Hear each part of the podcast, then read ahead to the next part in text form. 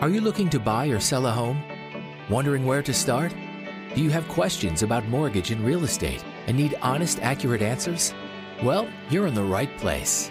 Welcome to The Educated Homebuyer with expert real estate broker Jeb Smith and certified mortgage consultant Josh Lewis, where we discuss everything you need to know to buy right, borrow smart, and build wealth through real estate ownership. Welcome back to The Educated Homebuyer, where our goal is to help you buy right, borrow smart, and build wealth through real estate ownership and financing. In last week's episode, we talked about the differences in single family homes versus condos and townhomes. We talked about the pros and the cons. And one thing that came up in that conversation, Josh, was the idea of a homeowners association. And I get it all the time in talking to buyers, people wanting to know the differences in, you know, pros of a homeowners association versus the cons. So in today's episode, let's dig a little bit deeper and talk about those because you know associations can change. You and I were talking prior to coming on here. You know, the, most people when they think of a homeowners association, they're thinking condo. But homeowners association can associations rather can be on multi-million dollar properties. I mean, there's several communities I can name, you know, a bunch here in Orange County where we're located where the average property in that community is probably 10, 15, 20 million dollars and there's an association. So let's talk about the pros and the cons. But before we do that, Josh, let's talk about like what is an association? What is a homeowners association to start with? Uh, really, it's uh, what would you call it? A, a board, a group? It's a, a it's a man, it's a yeah. management system, a governing body for uh, a common interest development. So whether like as an example, this won't mean anything anyone outside of Southern California, Shady Canyon, we've got 15, 20, 25 million dollar estates in there but there is an association that maintains and manages the roads, the guard gates, um, and has rules and regulations, architectural guidelines, all that stuff. So we're going to go through all of that fun stuff here. But really, what is it? It is a governing body that manages the rules, regulations, and requirements for living in a community. And they spell out what you can do, what you can't do, what you're required to do, what your portion of the upkeep and maintenance is. And they, they generally are democratic bodies. Like you are uh, able to go to the board meetings, you're able to run for a board position, you can put your voice in, you can spend your time uh, at board meetings uh, and, and the like, and, and go through all of that. And you've actually done that. So I'm sure we're going to hear about your experience with that and how you can actually impact uh, the, the HOA that you live under. Yeah, no, and and another thing, as you mentioned that, another thing to note, Josh, is that you know the body, the HOA itself, is made up of of members that live in the community. Typically, you have to live in the community or own a property in the community in order to be on that board, if you will. But typically, that board hires a management company, a third party outside of that community to actually help with the management piece of the association. And now each association is going to be a little bit different. I mean, an association can be can be for you know individuals in one home, you know, that has been you know a, a four unit development that's been converted to a condo. Uh, or condos rather, and that can have its own little HOA board, or you can be a community of 453 homes like the community I live in, and that can have a board, if you will, and then a management company on top of that board that helps with the maintenance and everything that goes into that community. And one thing to note is the HOA is is it, it, it's only as good as the members and the management company that helps manage it. If you get a lot of people on there or a board, um, you know, that is made up of people self, you know, that that are on there for their own agendas, if you will, and not the um, not for the entire community, if you will, that can make a board or an association go sideways real quick. And and in being in real estate, I come across boards all the time that are mismanaged in multiple ways, whether it's mismanaged because of funds or just mismanaged because the priorities of the community uh, are I don't know, I wouldn't say self-serving, but aren't there for the greater good of the community and therefore, you know, the the community suffers because of it. Well, well here, let me give you an example of that. Um, you,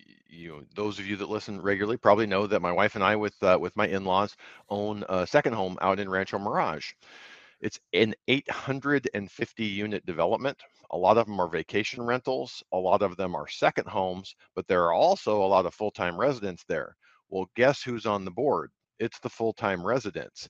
And as you can imagine, mm. there are some conflicting goals or, or desires among part timers vacation rental owners and the full-time owners and the full-time owners skew towards being older significantly older well well over and into their 70s um, and we get some conflict there at the end of the day it, it's well run they do have the best of intentions they want a nice complex for themselves um, so it's not that big of a deal but you, you gotta you gotta be aware of of who is running the board and we're going to kind of walk through what that looks like and how you can check on that no, and so let's talk about let's start here by talking about maybe some of the differences, Josh, before we talk about pros and cons in associations.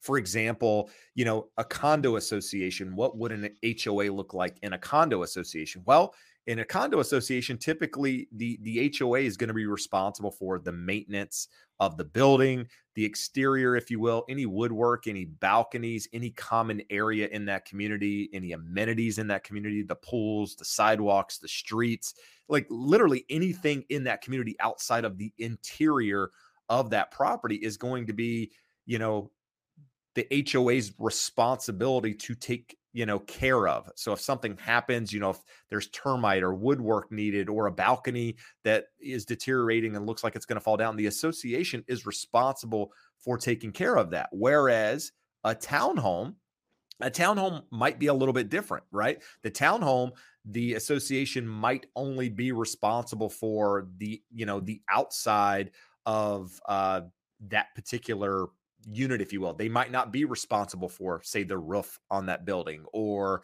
you know certain things in that community. In an hoa uh, for for a condo one thing i forgot to mention a lot of times things like the the water the sewer the trash all of that is covered with your your monthly hoa dues. And it's not really something the HOA manages, but it's part of the budget that they have to take into account when they're you know when they're setting that budget up annually for that particular type of property. Whereas a townhome, the HOA might not be responsible for any of that. So that's why you're likely going to have higher association dues on condos versus those of townhomes. But then you have properties that are attached single family homes. These are homes like I live in, for example. It's it a lot of times people consider them patio homes where you have adjoining walls on either side. Some some might be an in unit and only have one adjoining wall, but the structure itself it's on title it's considered a planned unit development. So the association manages the roofs of that complex and anything outside of the gate. Each property has a gate, but anything on the interior of that gate would be your responsibility as a homeowner. And now, in this particular instance, the HOA dues are going to be a little bit higher because there's a lot of amenities in the pool. There's a lot of landscaping, there's clubhouses, there's volleyball courts, there's saunas, there's spas, there's all of these different things that go into that community. And that's reflected um, in, in the HOA budget and, and what the HOA itself has to manage. So, each one's going to be a little bit different. I, I know some, again, you know, com- communities have cable TV and internet that's included as part of the dues. And that's something that you as a buyer, you just need to know going into it. What what am I paying for every single month? Because you know, there's a new community, Josh, that just is being built right now here in Huntington Beach. And they came on the market with prices that are starting around 1.4 for an attached, it's it's a townhome if you will. And I look at the HOA dues, and the HOA dues are going to be nearly $400 a month for this complex. And there's only like 27 or 28 units in it, and there's no amenities, there's nothing. So you go, you start thinking, well, what is that money there for? Well, it's there to they're they're trying to build a reserve budget for that community for future expenses that come down the road because the HOA is likely going to be managing you know the walls the exterior the roofs the streets anything in that community is going to be the hoa's responsibility and therefore it has to be and you know for them to build enough reserves over the next 15 20 years when these things are going to be you know need to be maintained they've got to start that budget now um, and and that's something that that we're going to talk about when we talk about those pros and cons josh Absolutely. So, I mean, you've already gone through a, a, bunch of of the pros. We didn't really get into into cons yet, but we talked about that um, the they're going to provide and care for common areas um, in, in, most situations. Um, they're going to maintain some or all of the exterior of your property in most situations. They're going to cover some of your expenses. Like as a numbers guy working on the number side, I'm always looking at saying, okay, if we have a $300 a month HOA, that cuts down your purchasing power by about $50,000 to maintain the same debt to income ratio.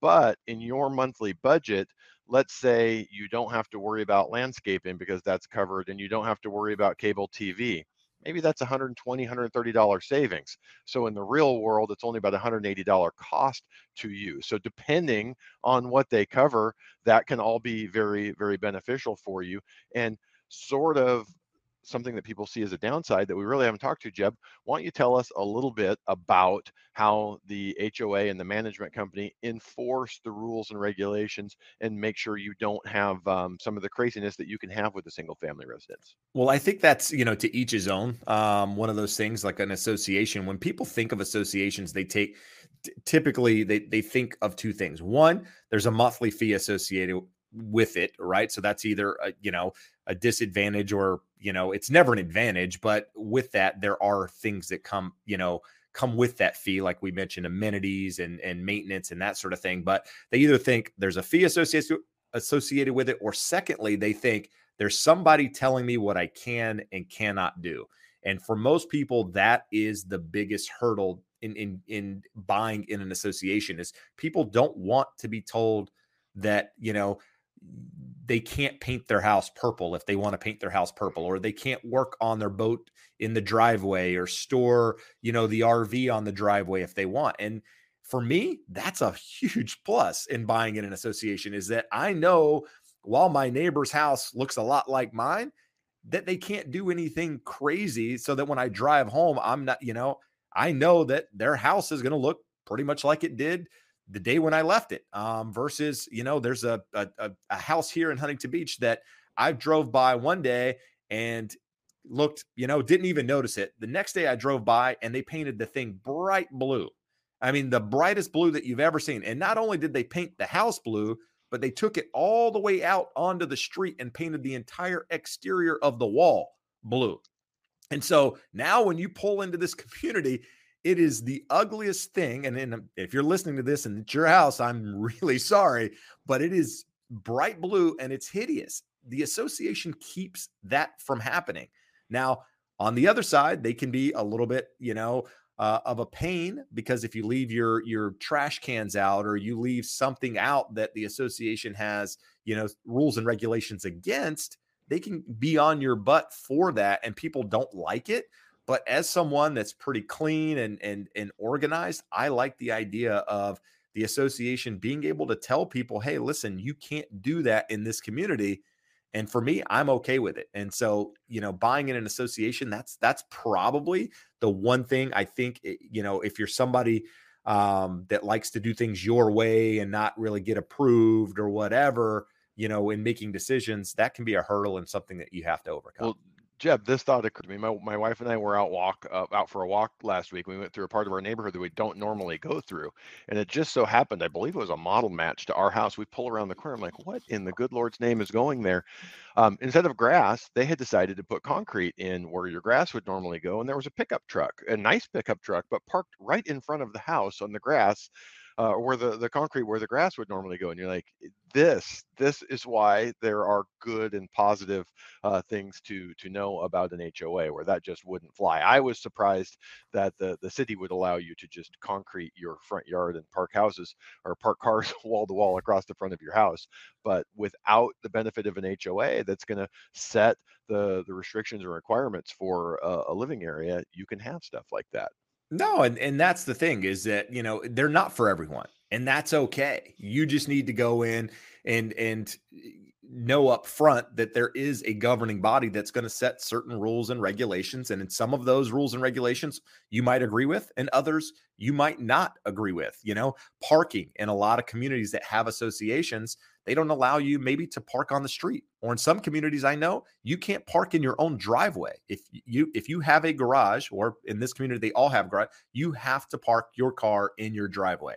And if you don't you're going to get fined. And that's the that's the downside of the association is that, you know, not only are they there to enforce the rules, but if you don't follow the rules or don't agree with the rules and decide to, you know, hey, I'm just going to do my own thing anyway, they can fine you. And those fines can continue to go up and they can double and they can end up putting liens on your property. And an association, just like they can end up foreclosing on your property if you don't pay this sort of thing. So just know the biggest downside and the biggest plus for me, I think when talking about associations is is the fact that there is this this governing body telling you what you can and, and can't do. Uh, but Josh, let's talk about some. So we've talked about the pros. I mean, I, I, don't know that we we went over them directly, but I mean, you mentioned you know maintaining the community, maintaining you know the unit itself in, in most cases, setting you know rules and regulations. But another thing to keep in mind is if you have disputes like with a neighbor something that that is going on that the association is actually there to mediate and help come to a resolution. Whereas if you you know live in a uh, community that doesn't have a, a, homeowners association that could be you going to court and or fighting with your neighbor and never actually getting to a resolution in in in those disputes. So you know pros cons it depends on how you look at it but i like the idea of an association because you know uh, of them enforcing the rules, somebody there to actually say, you're not abiding by this.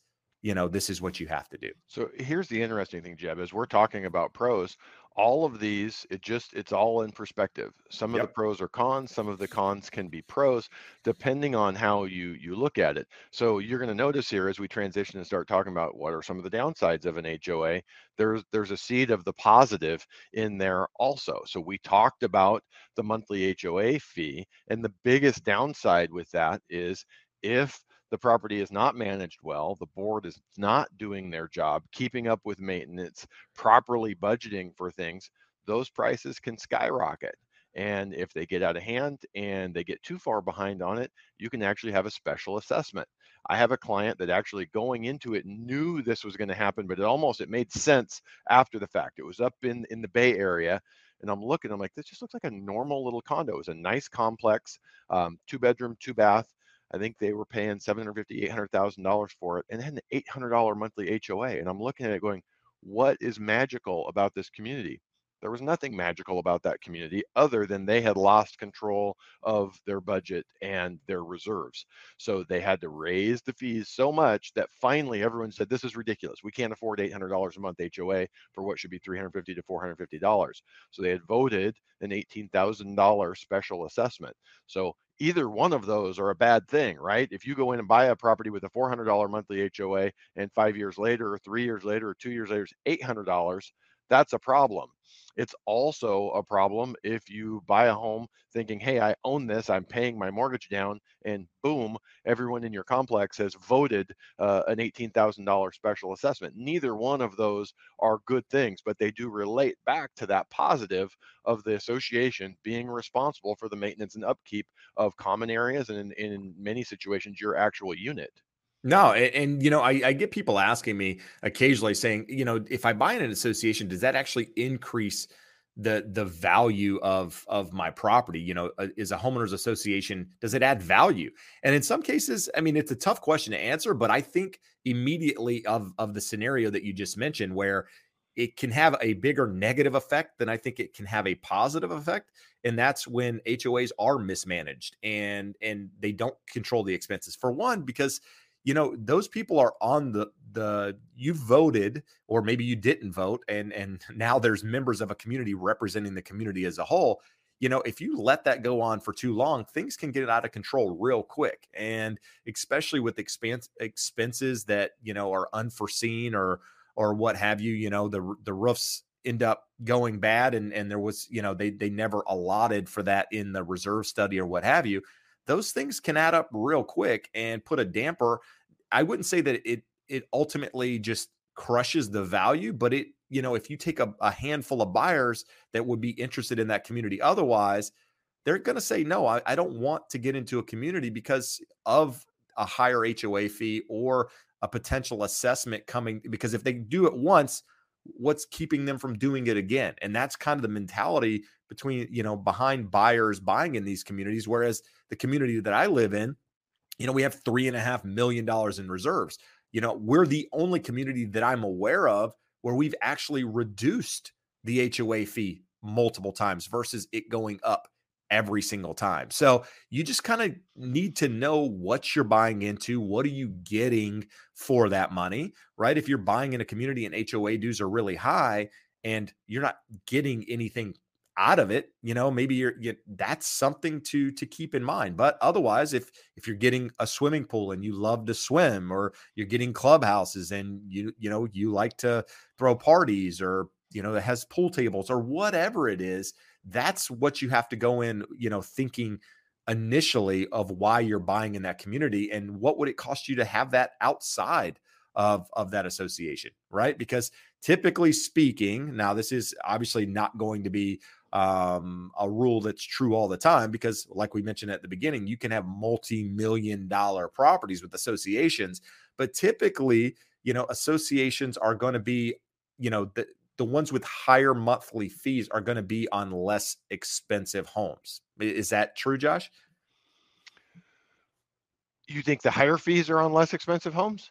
I think the higher monthly fees, when you when you look at an HOA, the higher monthly HOA fees are usually on less expensive properties than they are on more expensive properties when it comes to HOAs. Is that not true?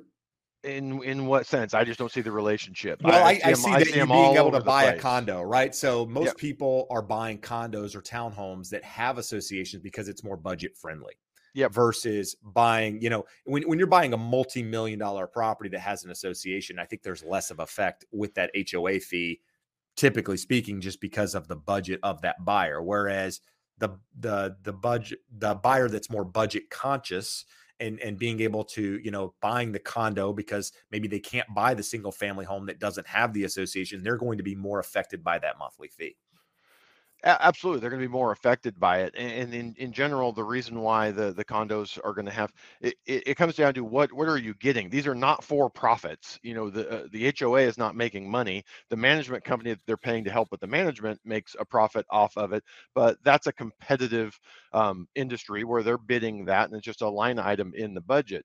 What it comes down to is on those condos there's just more. Like again at the place that my sister and i inherited from my dad they cover everything other than keeping your patio clean. There's nothing you need to do. You're responsible for the inside, everything outside, landscaping, um, painting the exterior, the roofs, the walkways, the carports, the the driveways into the complex, the gates to the complex all of that stuff. So in general, you're getting more. If you look at an area for us here in, in, Orange County, Ladera Ranch, a big master plan community, they have an association, but the association dues are relatively small um, because bigger, more expensive homes and not a lot being provided. You know, you have the common areas um, in terms of, of keeping their green belts and, and all that fun stuff and some clubhouses, but uh, a, a, lower HOA due on a monthly basis uh, against a much higher home value.